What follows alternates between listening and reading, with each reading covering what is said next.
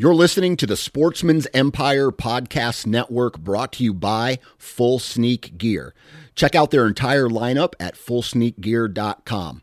Also, be sure to check out our entire stable of podcasts at sportsmansempire.com. You're listening to the Sportsman's Nation Podcast Network brought to you by LaCrosse Boots. Now, if you haven't heard yet, uh, this is me telling you, you need to take a look at the new boots from LaCrosse and they fall under the navigator series. Now what they've done is they've taken the best parts of a rubber boot and the best parts of your traditional hiking and hunting boot and they've mashed them together to come up with this new line of boots from LaCrosse, and that is the Navigator series. Now they have the women's Windrose, they have the men's Windrose, and then they have the Atlas the Atlas series within that as well. So go to lacrossefootwear.com and check out this new line of boots that they have. I've been using mine for a couple weeks now, and I am very impressed with the the fit and the feel. And I can't wait to get them in the woods this hunting season and uh, give them a trial run. So lacrossefootwear.com, check them out. Hey guys, welcome to the Land and Legacy podcast. This is your host Adam Keith we're co owners of a consulting company called, go figure, Land and Legacy. This is your number one podcast resource for all things land. Each week, we're breaking down topics from land management, habitat management, conservation, farming practices, and real estate. We hope you guys enjoy it.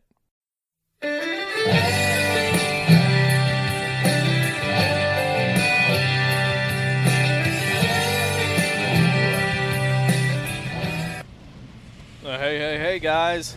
Welcome back. Here Adam here. Are. Matt's here. And uh, thanks for joining us once again for another Land and Legacy podcast. Land and Legacy, consulting company, in case you didn't know. Travel the country and consult and help landowners improve the habitat and native landscape or find what's other things if you were to sum up our consulting business you know, another thing that we're really finding ourselves doing quite a bit is finding real estate and then working those properties. So basically, from a start to finish, whole transition, identify the best piece of real estate in that area, assist that landowner in purchasing it, and then consulting on it and seeing that management plan all the way through. That's really kind of come on here um, by design, but that's another thing that we're, we're really kind of starting to get into quite a bit, and I think that's a, a adds another element to the whole land and legacy, uh, let's say, suite of services, and that's been so fun because it's it's not just come to what I already have, but it's hey, help me find something that I know I can accomplish these goals on, and then walk us through that whole process of land ownership, really taking hold of something that is yours calling it yours, and then just getting into the actual physical management of it, the planning, then the implementation. That's, That's so right. fun. It is. That's becoming one of my favorite parts of our business is is the kind of tying it in with the real estate side. Um, really, kind of a, a big picture. That's that's a lot of different things that we do, and that's what this podcast is for. To not only share with you. Um, tips, tricks, things to avoid in habitat land management, but also services and different products or practices that techniques help you either make the biggest impact for the littlest amount of money or also um, make you a better hunter. No doubt, no doubt. And so that obviously we didn't even cover this podcast, but uh, you know, in this podcast, that's a lot of of what we cover, just trying to educate people on being the best steward on land that you can be, as well as improve your efficiency as a hunter from managing the land, knowing it inside and out, and then just designing it to be hunted efficiently and successfully. That's right. So uh, we're on our way back from a QDMA cooperative field day and dinner in Kirksville, Missouri and yeah. we are in the gas mobile, and we are driving. No, it's no, it's not a Prius. no, it's not a Prius.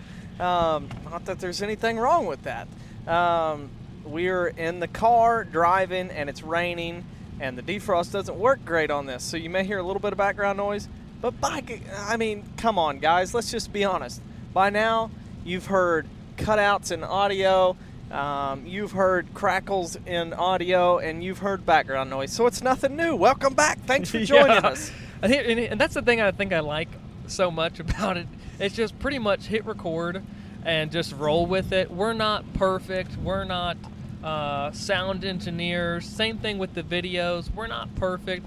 But here's where the heart is of Land Legacy. and That's getting the information and education out there. Um, and that's what we try and focus on from a learning week to week. How can we make ourselves better um, and more knowledgeable on land, and then deliver that to you guys in these various forms That's right. of content. Let's so, avoid the gimmicks. Let's avoid the gadgets, and let's uh, find what works Yeah. and how to make it work. So before we sat down and hit the record button, we said, "You want to talk about the hunt?" Yep. So here we are. That, that was our brainstorm session. we're, we're ready. So this past week, uh, so let's wrap this. Let's let's put this in a cap. We opened up season September 15th in Missouri, and I say we as in Missouri residents. Matt and I were in Ohio for the QDMA Deer Steward 2 in Gallipolis, Ohio. and we need to do a wrap up on that event. We, we haven't talked about it since. Uh, oh, Chad and I did last week. Oh, a you little did? Bit. Yeah, but you can say what you want to say. Hey. keep it under 30 seconds. so. Yeah, right. Fantastic event. Man, that was just so much fun being um, with all those people. 15 different states, I think it was, four provinces represented there at the field day, uh, excuse me, QDMA Steward 2 course. And uh, man, it's just a great opportunity to learn, meet new people. So if you have the opportunity to go through those courses, we definitely you definitely encourage you to do so. I think one's going to be in Alabama next year, and then Steward One is online. So definitely check that out um, and go through those courses. Lots of information thrown at you, but man, it makes you uh, really think. And so I, I think it's good to get people out of their comfort zone onto new properties, look at them very critically, and evaluate and learn from that standpoint. So great Absolutely. event. Yep. Fun event. Um, so we get back. Missouri season's opened up. Archery season, that is. And we sat in the tree stand the first night on a food plot that was great. We've had a lot of great pictures all summer long, and we got skunked. Not a it's deer a real sight. world. That's right. It's a real world, and no matter how much we manage, things happen, and you get skunked. Oh yeah. And so oh yeah. we're facing heavy rain here, it looks like, but we're also facing reality just like you guys. And though we're hunting private ground that we've managed, we still get skunked. And, No doubt. Um, it was just great to be out there, be back in it. Um, okay, put that one behind us. Matt's up to bat. We're headed to my family farm, hunt number two a few days later. Um, close to a bedding area, a food plot. We've done a lot of edge feathering. We've a lot of edge feathering. We've cut a bunch of cedars. Unrecognizable if you were there three years ago to now, what that food plot really looks like from a habitat vegetation standpoint, which is really cool, honestly, just to go there and monitor it while being in a tree stand, not just from a oh we, we're here during the summer continuing to manage it. So that was cool just to be able to sit back in the tree.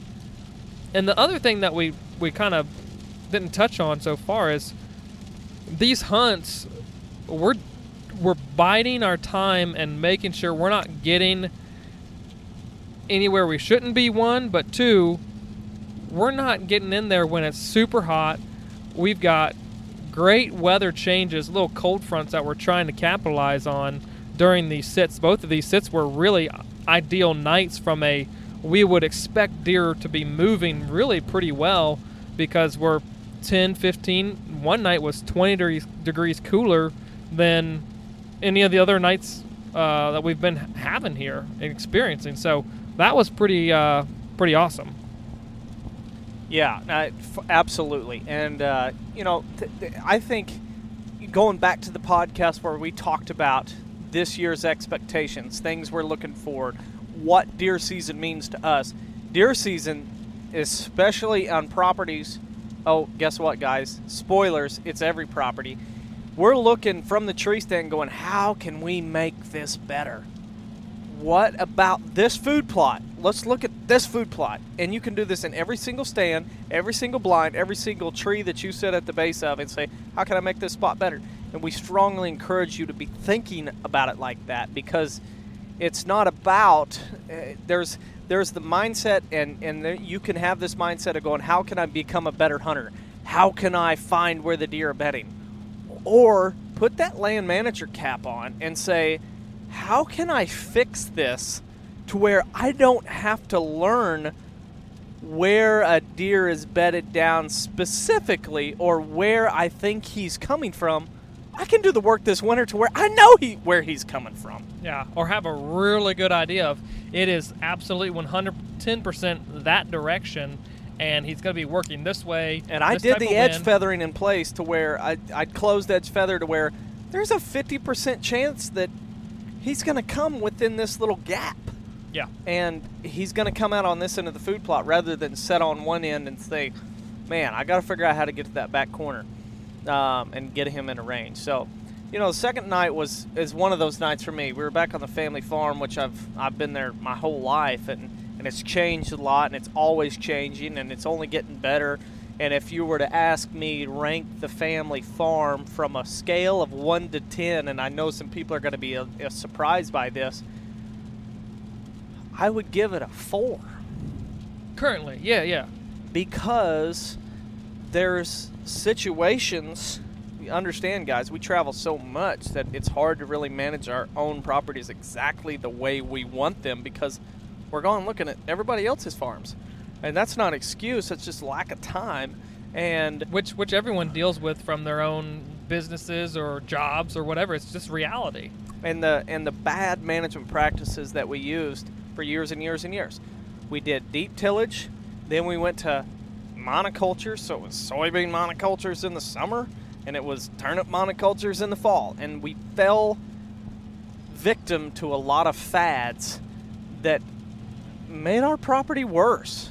And even though we felt like we were running around playing happy go lucky, knowing what we are doing, land manager, we were doing more harm than good. You were in a short term mindset, uh, fixated on the short term techniques, not realizing the long term effect of those. Now, by educating yourself more, you're now fixated on long term goals and the long term techniques that make things better in the long haul. That's right. And so, like, looking at that food plot, so night number two, we got skunked again. But at that point, it was like I wasn't sitting there going, well, where are the deer at? I really spent that time looking at the food plot going, okay. And surrounding area. Edge feathering is pretty well done. There's a few other trees we can really cut and make really good um, blocks. But what we're lacking is really good really defined bedding um, in that a, area. A, away from that area. Like yep. there's one little pocket behind us, but it's not it's not gone through the fire rotation. It's not gone through the native prairie or the native restoration. You know, we're talking about an area that's 16 acres that had lots of fescue at one point, um, lots of uh, eastern red cedar, and where the eastern red cedar where we released that, we're getting some natives back. But we're talking about an area that was covered with, or had a lot of uh, domestic hogs on it while my dad was growing up. Yeah. Lots of uh, abuse, abuse on that. So not a lot of natives in that seed bank that are of that uh, native themselves. grass, native grass variety that are really going to provide a lot of great structure. It's more of a herbaceous uh, annual weed component, and so uh, that's that's something that's going to change over time. So it's more of sitting in that stand going, "Whoo, there's a lot of work to be done, but we've done a lot of work already. It feels pretty good to know there's there's some good, sound habitat management behind us, but there's even more in front of us. No doubt, and I and I think that there's two ways that a lot of people will kind of break down a property in their mind is is you know where's the focus been on some properties, and it usually originates with food plots, and so from there, a lot of management techniques start at the food plot and then spread out outward throughout the rest of the property. Whereas typically, if you go in comparison to the lease that borders your guys' family farm, we kind of went the opposite direction. Started with timber and stretched out kind of the other opposite direction. Now getting into a lot of food plot and where's the and where's the big deer at? Uh huh. Um, Exactly. Y'all know it. It's in the timbered area. And so it's really funny to look at those two different techniques because you and Chad, growing up, your focus was a lot on food plots. You guys still utilized some prescri- prescribed fire, got into TSI, but truthfully, from that management, it originated, started focusing on food plots, and then from there, bleeding back out towards or throughout the property. But those two differences, and we talk about it a lot, a lot, a lot on the podcast of the biggest bangs for your buck. And we talked about a couple weeks ago with Todd and the old field management that he had. You can get away, step away sometimes from focusing all your efforts on a kill plot, a food plot.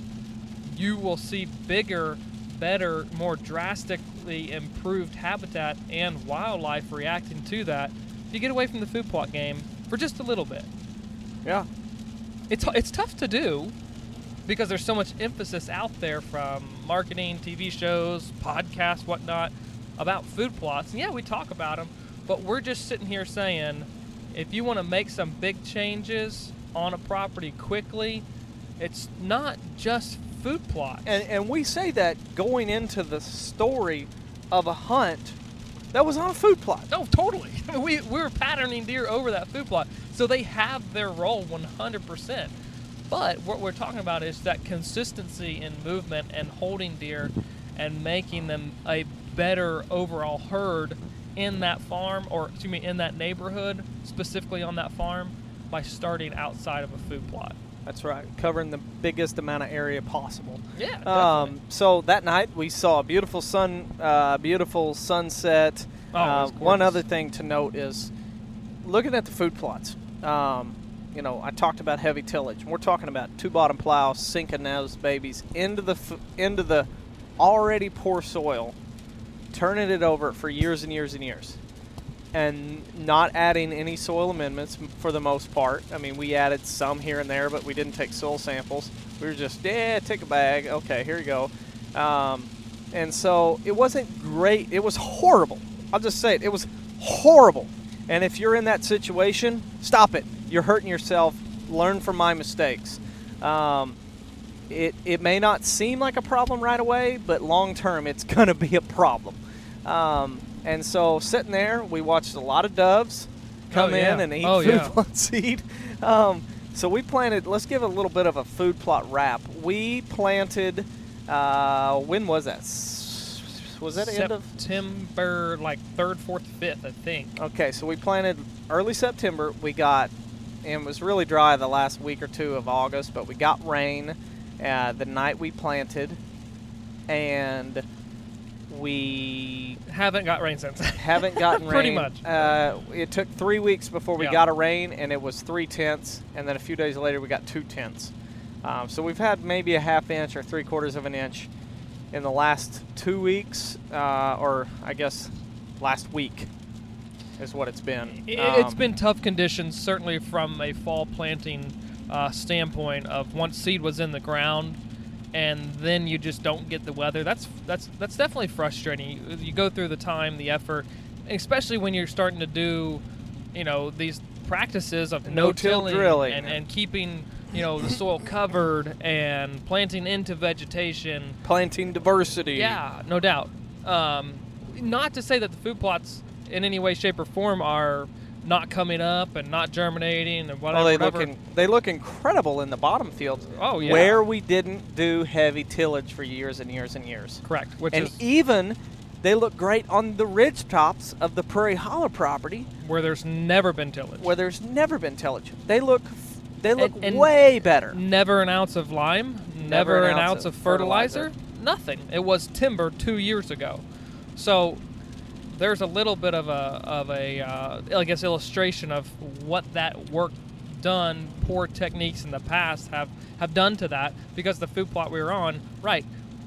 There's some areas, yeah, there was there was food plot uh, seed coming up, it germinated. You could see individual rows and everything, but just overall, in comparatively speaking to the rest of the property, not nearly as good. terrible, terrible, terrible, crazy knuckleheaded, terrible. Yeah. Um, absolutely awful. But it's getting better. Um, and we have there's spots that are still good. Oh yeah. Oh yeah. Um, We're, we're, we're just saying. thankfully, we had a lot of we had great soybeans, and uh, we had great heritage blend and, and other plots, and so that's still green. They're eating the heck out of soybeans, and uh, it's doing it's they're that's what's holding our deer, and For so sure. let's pivot off of that, and say okay, so first two hunts, nothing, but we had a great time. We learned. Hon- honestly, we it was cool to be back in the tree and know that hey, we got an opportunity just to be hunting again. Oh, I for just, sure. I just love that time We have- spent in the woods. We got some new things we're testing. I mean, we're both wearing new boots. Um, so I haven't released that video yet, but um, some guys swear by rubber boots and rubber boots. You got if you're an archer hunter, you got to wear rubber boots. It's scent free. It's scent free, right? Right? Right? something like that. Um, and the last several years, I guess we started wearing hiking boots a couple years ago. Um, but we were wearing rubber boots, and it was like, I am I'm drenched from the knee down. Like Oh, I don't yeah. think I stopped sweating the whole time we were in the tree stand. And, and and I don't care if the boot says scent free, and I believe that it could be, but I'm telling you what, what's going on inside the boot, early season ain't scent free because I'm sweating. It's swampy. yeah. It's like there's cattails getting ready to sprout up out Yeah. of there. There's enough moisture. Um, and so we we're wearing hiking boots, leather eight inch hiking boots. We're wearing Danner pronghorns, and uh, I'm so comfortable.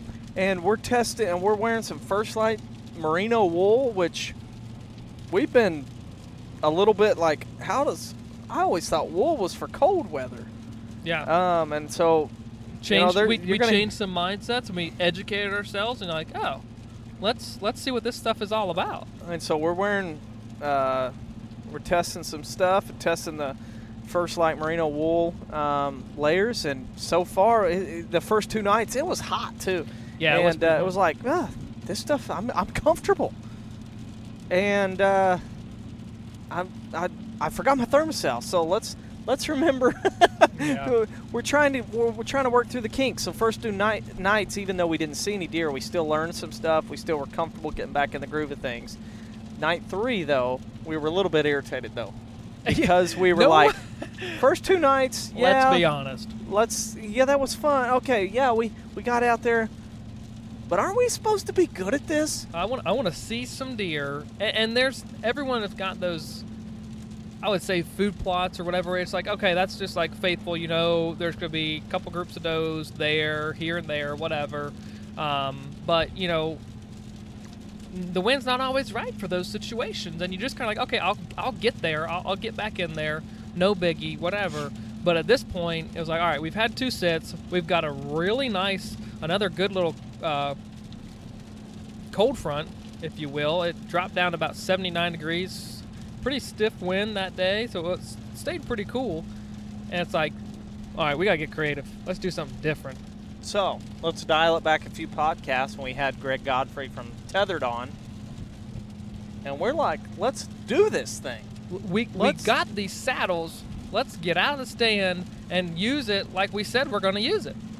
and we said let's go to where we know there's deer there's no stand and let's just get in there and shoot something Well, You know, and this is this goes back, I guess, to the value of doing the habitat, focusing on the habitat first, because we had a really pretty good idea of where we thought deer were going to be coming from in that food plot, and we didn't sit the whole night, but the camera was showing where deer were kind of entering, and exiting the food plot. We're like, all right, well, we'll get we'll get our wind because we can go anywhere with the saddle, right? We can get our, we'll get our wind blowing across the other way, um, Not out the as back in door, we can basically. forget about the wind, but we Yeah, can yeah, send yeah. our wind wherever we want because we can set up wherever we want. Correct, correct. With with being in the saddle, so uh, we opted to do that, and again, get creative, hunt a place that we've never hunted before, and didn't have a tree stand. We had saddles and four lone wolf sticks, and decided this is gonna be the tree tonight. And and so, acre and a half food plot. It's it was planted in uh, so it's a it was a uh, first time, second year as a food plot. So it was timber two years ago, and so we're planting soybeans, just soybeans, to try to control some of our uh, noxious weeds that are in the area. So this plot had some sericea coming up in it. Um, there's been some sprigs of Johnson grass here and there, and so we're trying to control that in this plot. So just soybeans. Then And- we and no that's tilled. Probably the last year that it will do that. Yeah, we're going to put some being. natives in the in the eastern end where we enter from, or where closest to the road. So some natives to try to screen it and create some soft edge for small game species and uh, fawning and, and nesting habitat. But then at the same time, we planted half the field in the Stratton Legacy blend to get some great greens. But the Drilled beans right through the beans. drilled right through the beans. I got asked that question tonight at this co-op. Yeah. You just drilled those right through the beans? Yep, You, you we sure did. it. And a lot of the beans fell down, but a lot of the beans stood back up. So we've got green soybean leaves that are making pods, and then we have greens underneath germinating coming up. So we're going to have standing grain with, well, I say that. I'll explain why I'm not so sure later. But Yeah. um, standing grain, hopefully, with greens underneath. The perfect combination when it comes to late season food, in our opinion. And and diversity.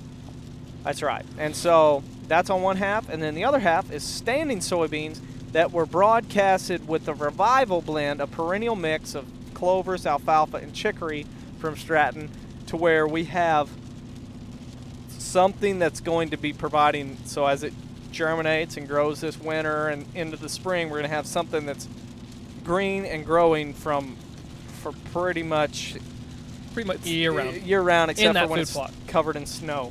In half that food plot, and then the other half will be heritage blend or uh, another another blend we decide with. So it's going to be broken up. Three different types of food plots in one acre and a half food plot, and uh, so we knew there's deer coming into it.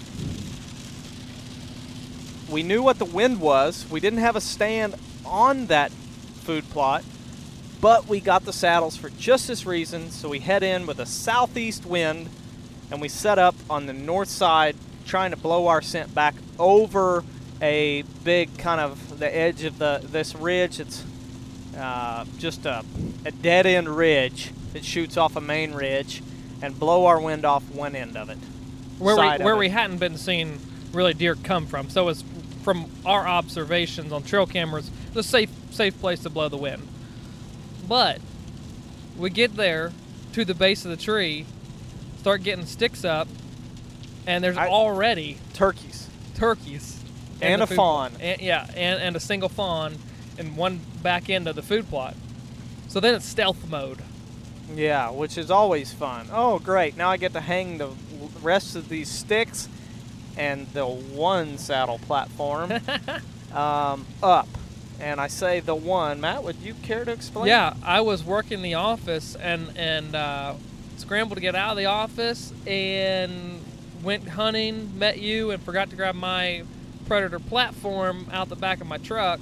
And uh, I was hunting out of a saddle, and uh, I guess we both were. Only had one platform, so you were on comfortably on uh, Lone Wolf Sticks for a couple hours. And if anybody knows anything about the Lone Wolf Sticks, it's not a, a two section step. It's not like at each spot for a step, there's either a right or a left step. It's one on one side, and then the next step for your, let's say your right foot's on the bottom. There's nothing on the other side for your left foot except for whatever, 12 inches up. So I'm standing on top of that stick in the saddle. Matt's above me on the other side of the tree, or on the kind of a, I guess a Caddy cor- corner, caddy corner side, uh, in the platform in his saddle, Because trees have corners on them. and we are um, set. It, we got set up with fawn, and then later a mature doe in the food plot with eight turkeys. Somehow we did That really was pretty amazing. I'm not gonna lie. As So- much as turkeys look up in the trees, I don't know how they didn't booger out of there, put cluck their way out of the food plot. But they they ended up later on coming to about 15 yards from us underneath the tree, feeding, then filter back off and fly up off the ridge. So one of the big things to note is that I'm So we're coming to you from a testing standpoint. Too many people were asking us about saddles. We were seeing a lot of people hunting out of saddles. We thought maybe there is something to this. So we got some saddles. Now we're getting more questions about saddles. Now we're getting even more questions about saddles. And so we're looking at it from a, as you heard on the podcast with Greg, from a mobility standpoint on the properties we hunt, as in we have our permanent stands that are always good, or we think. Um, stands or trees or areas that we know are always pretty good. That's where our permanent stands are. We've got lock ons, but there's always a time where you're like, I wish I could be in that tree tomorrow night. And it, you can't yank a stand down and go over there very quickly, quietly, quietly without leaving a bunch of scent. So that's where we're like, you know, these saddles. We're sweating during early season. yeah, well, these saddles could be a great option. So we went to a post oak tree that was leaning so much. I don't think this is one of the biggest problems when you hang two two lock on tree stands in a crooked tree. Somebody's probably comfortable, but the other poor dirtbag, he is out. Yeah. You don't want to be that guy. He's he's either leaned forward with a big hunch hunch in his shoulders, trying to stay comfortable, or he's twisted up and feeling like his stand's getting ready to dump him out. So here's a, here's a nerd thing. Whenever you have high density stock timber and there's only a limited amount of sunlight, trees want to fall and lean towards that sunlight and they grow on angles. So the better timber you have, the straighter trees you got. Makes better and easier placement for tree stands. So we we have overstocked timber in most of the places for right now, and it, we don't have the straightest of trees in some areas. That's It right. makes it tougher and uncomfortable. very tough. But this tree, so if we had tree stands, we wouldn't have hung in this tree. No, we would've couldn't have it. because whoever was the if the cameraman was hanging the set he would have said no that tree's not going to work if the hunter was hanging the tree stand he would feel like a jerk by making his cameraman set that un and be that uncomfortable Right. and so we went to this tree because in saddles we could get away with it. So I was on the side of the tree shooting left-handed like I do. Um, I was on the side of the tree where it was kind of leaning towards me, A little bit, yeah. and so I was still able to be comfortable. With, with the ability to adjust that tether and, and position you further or closer, whichever is most comfortable for you, in a distance away from that tree, you can take, if you will, that lean out of that tree because you have the flexibility. That's right. That's right. So um, I'm set up one side of the tree. Matt's kind of catty corner in the platform in the saddle. We've already got deer in the food plot. We've got turkeys in the food plot. It's September. What was this? 26th. Something like that. September 26th. Um, acre and a half food plot, and we proceed to see nine deer, five mature does, and four fawns Yep. and eight turkeys, all in this one acre and a half. It's really an acre because we still have dozer decks and logs from where we piled the trees up. It's they've been burned, but they need to be readjusted and burned again. Um, and so, yeah, I mean, That was a huge success. I mean, right there, just seeing, just seeing those deer work into the food plot, feed like they ought to feed in a food plot, and then the turkeys be able to be in there utilizing it um, as well.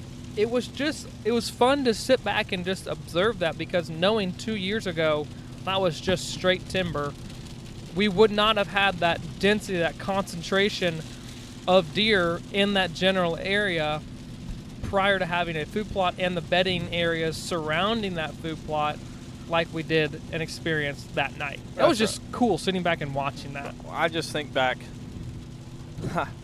dial it back to 2005. 2004, take that back. 2004. That's when I started bow hunting. And I saw one deer from a tree stand that first year.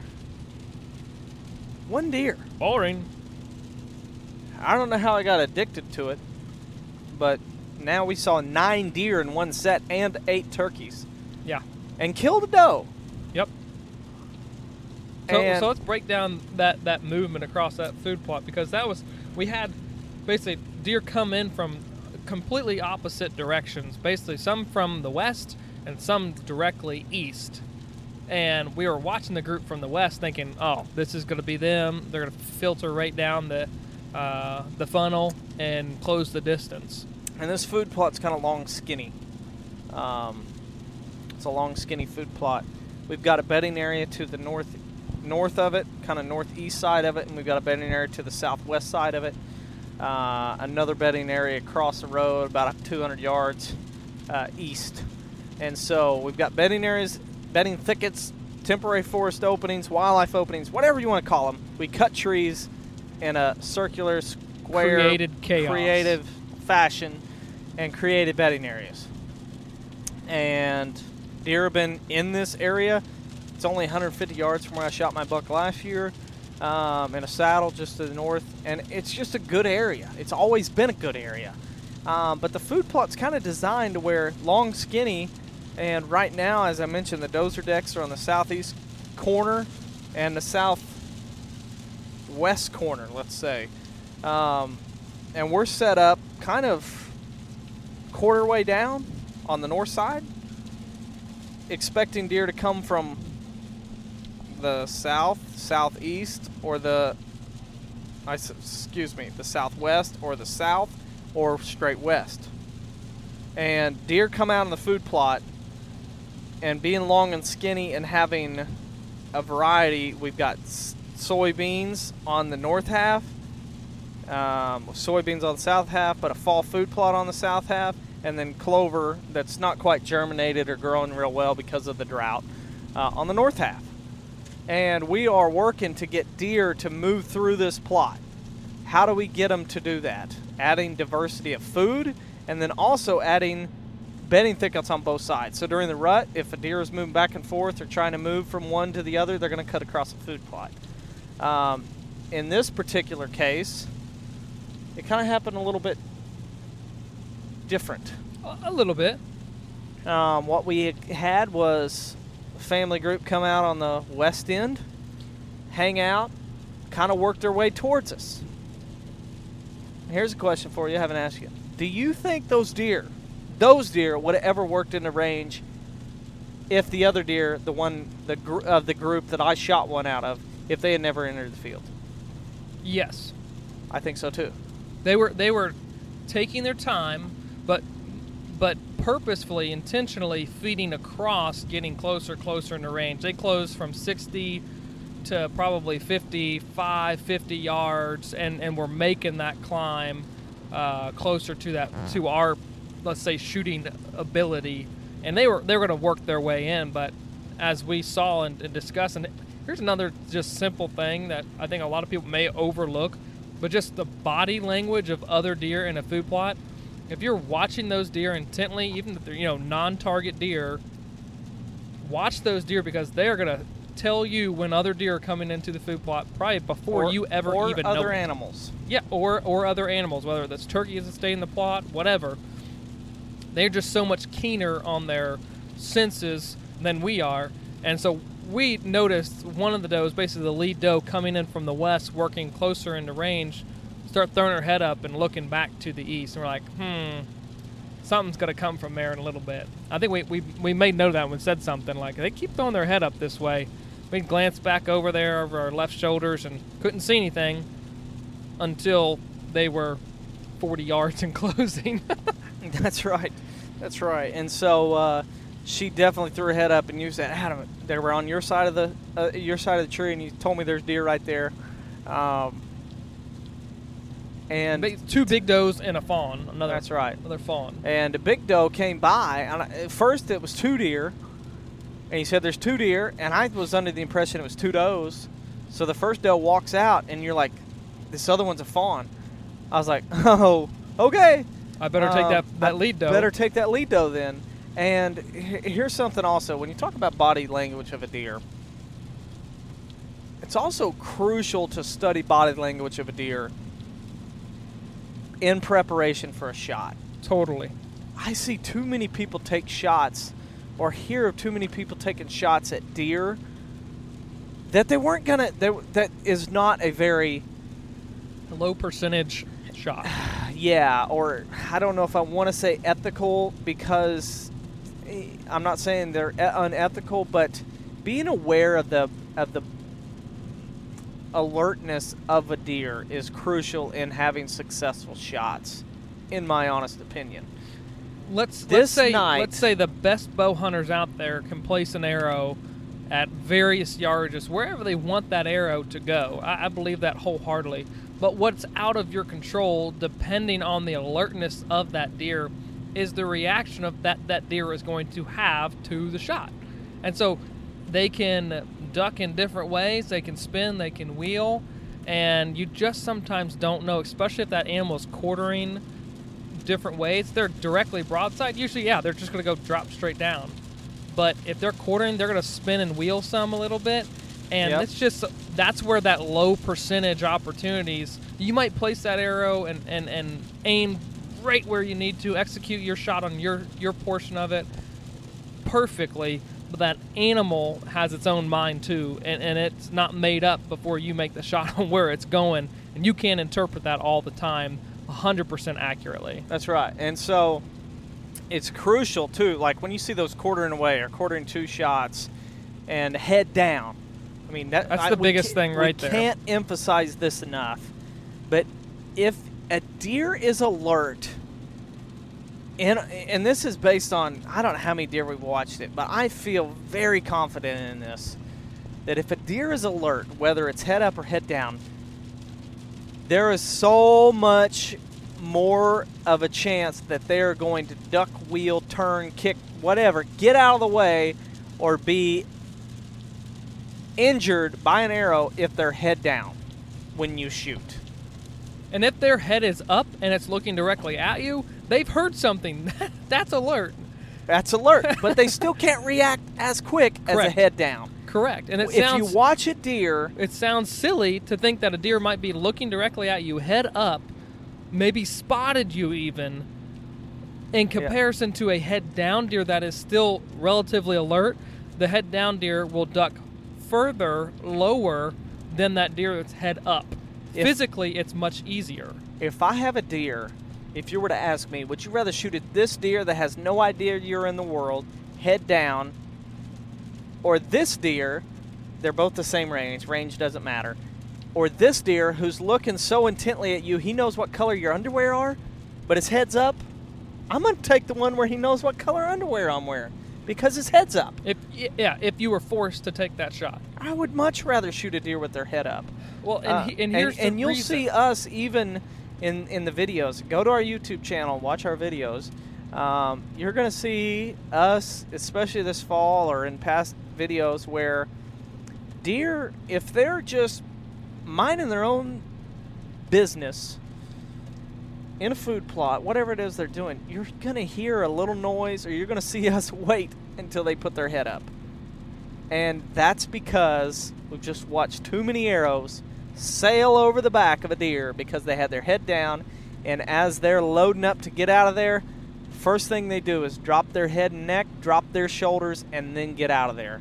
And if they're already head down, all they have to do is drop their shoulders and get out of there. You go you go from a two-stage movement of when their head is up and versus a one-stage movement because their head's already down feeding to ba- basically make that first move out of there.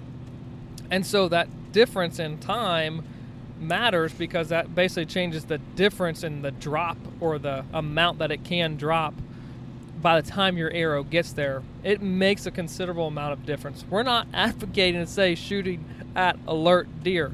We're just saying be mindful of it. Even if it has its head down, you have to be aware that if it's relatively alert and still feeding with its head down, you have to know that that animal is likely going to drop and likely going to drop further than if the head is up and alert.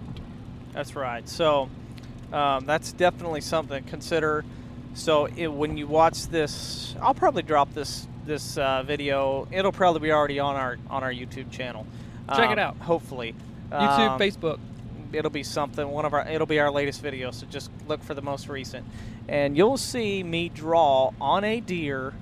Um, first this lead doe. When Matt says no, the other one's a fawn. I'm like, oh well, I better shoot the lead doe.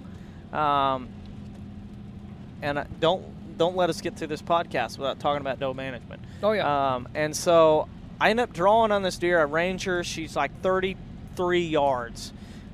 And I'm like, okay, 33 yards. She's quartering away. It is dead calm. yeah. Wind, wind had dead calm. And you'll see me draw, and she turns and faces quartering away. And I just end up letting down because dead calm, head down, quartering away, 34 yards. Ah, Just too many variables that say that's not that's not a high success shot for myself. And, and could you have put the arrow where it needed to go Absolutely. if that deer did not move, or if you hadn't anticipated that deer moving like you thought it would? No doubt, hundred percent confident in that. It's it's the unknown of the animal and the way it's going to react that made you not feel comfortable and taking that shot, knowing there might be it might present another opportunity. you ever watch Happy Gilmore? I know you've watched Happy Oh Gilmore. my gosh, yeah, kidding me? Remember when he was putting into the clown? He had no Yeah. idea what that clown was going to do, whether his teeth were going to drop or it was going to spit it out or if it was just going to go to the hole. Same way. Like, I don't know if she's going to react, not react, but I know for sure her head's down, it's dead calm, There you go. And Shooting deer's just like putt putt. that's right. That's right. When the when the variables or the odds are stacked against you, or you start getting lower, and lower means more unethical, I ain't, I ain't doing it. But And anyhow, we didn't have to worry about that because the big doe, she another doe stepped out, and and that was the best phrase of hunting season so far. Adam, there's another big doe right here. Oh, I'm not gonna let her get away. So she was working the basically the timber line that we walked in. She was working it, and then kind of, and that's why I she might have come out with those other ones. I just didn't see her right away, and then because there was quite a few limbs um, back that direction. Anyhow, I'm peering through them. I see legs. Like, oh, oh, oh, oh, yep. Here comes this other doe, kind of right down the gauntlet, and uh, she's she's t- taking her time much more easier compared to that first lead though that just basically got out to the plot and started feed head it's down. like it was like she was headed out to investigate the other does that were on that field. yeah, And so uh, this second doe was taking her time. And that's the thing about these saddles that I like so much is the movement required is a shift of weight, usually a shift of hips, and not really a shift of feet on a stand platform. which usually would result in a squeak or creak or pop. It could very easily, especially if you're in a cheaper tree stand. Yeah, and which most of our tree stands are cheap, and so uh, it definitely was a uh, ooh. Uh, let's and so I just you shifted around, I shifted around, and this doe stepped out 19 yards, head up, pow. Sir, yeah, and, and she was her her head was up, and this goes back to the body language thing. Her head was up, but she was just surveying calmly the field. And a lot of times you're like, okay, well, what do you mean like body language? If- Okay, you're talking about head up. Sometimes that could be alert. Sometimes that's not alert in what you're saying. But reading, okay, look at the ears, look at the rigidness of the body, look at their eyes. Honestly, if you can see that well or through binos, whatever it may be, They're a lot But- jerkier too with the Oh, movements, like no doubt. heads whipping around, heads going up. Sometimes you may head see the right. head bob, the fake browse, and head back up. Like there's a lot of signs, uh, and you and you learn that by just watching deer more and more. Like, Definitely. watch a deer. Watch a deer in a field when a coyote enters and gets a little too close. You'll see a lot of staring, maybe of even that stomping. stomping. head looking up, almost, almost like like when you see your buddy walking down the road and you give him like that little like head bob, that chin kind of go up a little bit. That doe's gonna look like her nose and chin are up in the air, and kind of looking through that thing, really, really questioning it and looking it over. or you'll see the the the the feet more of a like a real discreet lift those feet and put them back down more rigid um, as she kind of walks and is looking that's another clear cut sign that deer is on alert Yeah, um, but this deer was totally not. She was totally just laid back, just laid up, back just looking. strolling like whatever just minding her own business and like, nice- dang, these beans are good. Yeah, 19 yards. Uh, double under. She ran 70, 80 yards, piled up. Um, Done and it was deal, game a- over. a- a- yeah, it was a great hunt. Now, um, something. It's September 26th when when this hunt occurred. Yes, it's the furthest food plot from the road. We go through uh, a lot of the farm to get to this food plot. Now we don't go through other food plots to get to it because of the By design.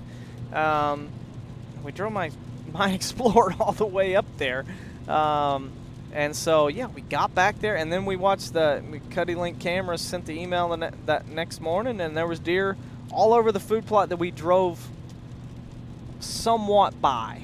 Uh, the road is about 60 yards from from the food plot, and uh, we drove by it, and there was deer all in it that night. So it's not like something that's uh, You're not blowing out fields, blowing out getting, the- getting the- to the, back of the we're not- property. and not It's worried a big about deal. it. No. And we don't want it to even be in our mind to like, ooh, we can't do that because we don't want to. We want to enjoy the property, and uh, so Yeah, and there's a great chance of killing. There's probably if all the deer come back that we would expect to. There's probably three deer that could easily be harvested. Three bucks could be harvested on that field during throughout the year at a later date, and it's like, oh well, no biggie. it's not the overall mission. The mission is not kill big deer. The mission is to enjoy the landscape and manage the landscape. which the deer are part of the landscape. they're a piece of it. They're a puzzle. They're not the whole picture. And that's where, you know, you'll hear us talk in the video if you watch it. I would hopefully you'll watch it. Um, but Matt and I, I don't know how many farms we've worked, but we've been over 40,000 acres in three years since creating Land and Legacy. Uh, we've been in 27 states, and we see, based on past experience, pre-Land and Legacy, and current current times, we see really, really great farms or good farms take a step down. So a really, really great farm turns into a good farm, or a good or, or, farm s- or several steps down. Truthfully. turns into a yeah okay farm. And there's farms that were really good that I probably wouldn't hunt if I got invited because the management lacked. from And- a oh, from a herd standpoint, a management of the deer herd, rather than a sole focus of just targeting mature deer and not managing your doe population or antlerless deer. I was talking to a guy tonight, actually at the event, and it was, you know, there's three principles that QDMA was founded on, and it's basically habitat management, improvement, um, letting deer get to older age classes, and that at the time and still now is passing yearling bucks. It's not saying you have to shoot them at four. And then number three is managing your antlerless deer population. But truthfully, the organization and QDM in general is typically understood and interpreted just to be shoot bigger deer and, and, and do food plots. and how dare you shoot one of the deer that's been on my property that was a young buck? Yeah. It's not the case. That's not the case at all. We ha- we cannot at all forget the importance of managing antlerless deer populations. There's states that are just ate up with deer, and you have to be able to realize that more mouths per acre. If you don't have the carrying capacity on the landscape, which most of these places don't, despite decent management, that's how quickly things can get out of whack. And if you don't stay on top of it, then your goal of shooting a trophy deer A or Boone a and great, yeah, uh, let's- yeah, let's just say a Boone and Crockett. That's your goal. You're not going to be able to see that, or you're going to struggle to see that because of the social stress and the lack of food and and, And- cover across and- the whole place. And the carrying capacity is exceeded. exceeded, and that again puts stress on the landscape, puts stress on the deer herd, and like we talked about in the video, is that's not going to happen here. We've seen it too many times on good places. The deer numbers just get way out of touch with reality of where they should be, and so there's nine deer on the food plot, five adult does, and so what if it's uh, September? We've got chances of another of shooting some some great bucks off of it. By golly, we've got a mission. We're going to stick to it, because we know overall we're going to better the deer herd by taking this doe right now versus maybe later in the season when we get busy with holidays and traveling, whatever. We could have delayed it, but you know, there's no better time than the present. Delaying doe management, focusing on bucks, and enjoying seeing a lot of deer are three of the biggest factors we see with why someone doesn't harvest does. Or or the fourth being the old slang that that doe's the mother to the next big buck. yeah. I love that one. Yeah, and so uh, well that yeah, it's just uh, that's a that's a big. Those are big issues, and, and we've said it from day one. We're not going into managing the prairie hollow property of the family farm with the mindset of focusing on one species. We have to keep our focus on improving the landscape holistically, and So- that doesn't happen by looking at big antlers and saying, "Ooh, we're going to focus on killing that deer." Yeah, it's going to be an overall mission driven hunting season, and if those opportunities arise, well, fantastic. We'll take advantage of them. and seeing nine deer on a acre and a half food plot and the amount of browse pressure that we saw or are seeing, it's time to start shooting some does. Sure thing. And whether we give the meat away or we cook it up ourselves, it's going to good use. It's going to the freezer, and that one's going to make jerky. And we are on top of it and making sure we don't fall victim to what we see happen so many times. Definitely not. So I, I think I think that hopefully it's applicable to a lot of people who find themselves this season going into the mindset of okay, I've got I got a ton of deer. I can't grow fo- food plots. You know, I'm bumping deer left and right, trying to get to stands. What do I do? What do I do? Well, I mean, I'm I'm here to say that that message was probably for you, and and to I don't want to say attack the dose, but but realize that that could be an issue and a problem on your property in your neighborhood, whether you're a co-op managing together. Really look at those numbers and and and try and better understand if that is a helping you accomplish your goal or hurting your goal. Maybe you do want to see a lot of deer. Maybe your property can carry a lot. Great and fantastic if it can. Maybe you got opportunities to bring new hunters or young hunters or whatever into the system. Absolutely, that's fantastic. But if it's not and it's out of whack and your land and native habitat is struggling to make it because of that, time to shoot some does. Yeah, it's like uh, the video we put up with Todd Watts talking about the bass pond. If you're managing for trophy bass or you're managing for lots of catches, High catch rates. those are two things, but you can't have them both. Nope. And, and, and you can stay on the road. Can't have maximum is what I should say. correct. You can have 75 probably of both, but you can't have Percentage. 100% Yeah, yeah. of each. Right, right. And you so- have to blend goals together sometimes, and there's nothing wrong with that. We do that ourselves. So I think uh, I, I- I would say this again consider yourself in that equation of do I need to ask yourself that because it's uh, it's a super important aspect to overall quality deer management. Again, that doesn't relate just to bucks and antler size, but overall herd management. That's right. So, recap this episode. Um, don't forget to stay on, monitor your habitat from the stand, how to improve your farm and your hunting from the stand. Make sure you're paying attention to doe numbers and not letting them get out of reach to where you're going to have to focus on large kill rates in future years. Like, say, oh, I've got to shoot 30 deer, I've got to shoot 20 deer on 50 acres. Don't put it to where then it turns into a job and it can get really stressful um, trying to make sure that you're killing enough deer. Uh, and then you risk the chance of it not becoming fun. Um, don't forget or don't be afraid to get creative with your running and gunning and moving around. That's why we've got the saddles. And so far, so good. We really like those saddles and are looking forward to. Uh, more setups that we can use them in. Yeah.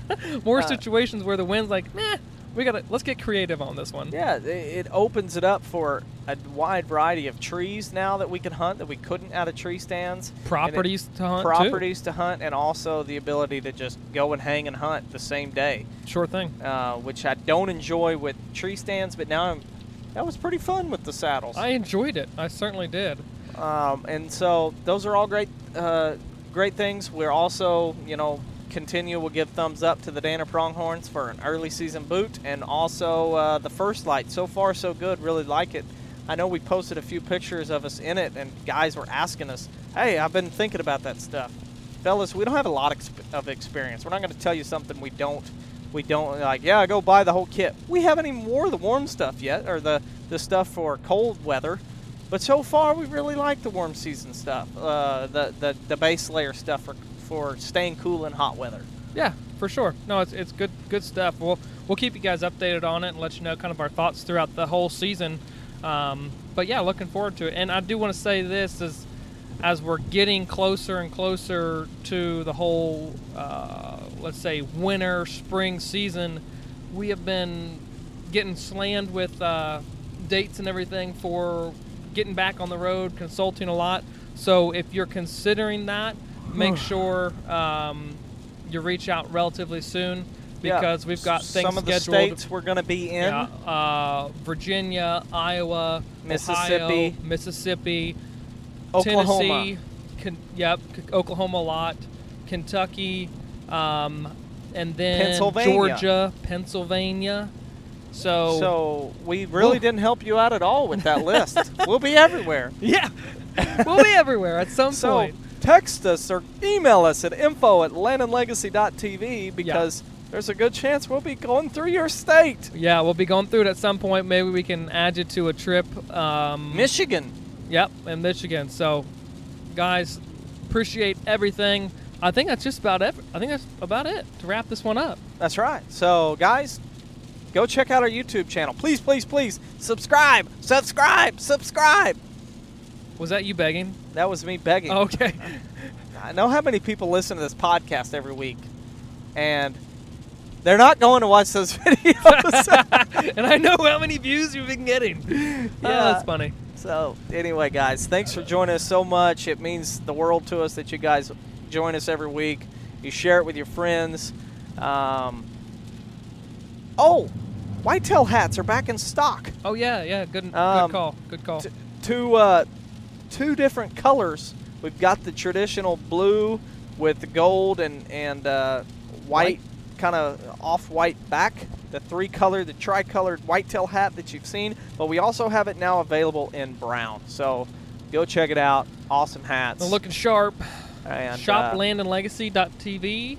Dot com. Dot com. Shoplandandlegacy.com. There we go. And also another great way, since you mentioned another great way to support this podcast, support our business, support us, um, is to use our shop on where you're purchasing. So whether you're looking for Cuddeback cameras, Stratton seed, um, redneck blinds, guys, we just we're redneck blind dealers. Uh, you can get those on the website. Uh, also, hats did I say Cuddeback cameras? Yeah. Okay, so there you have it, um, and more to come. So, thank you guys. Appreciate we'll it. See you next week. See ya. Yeah.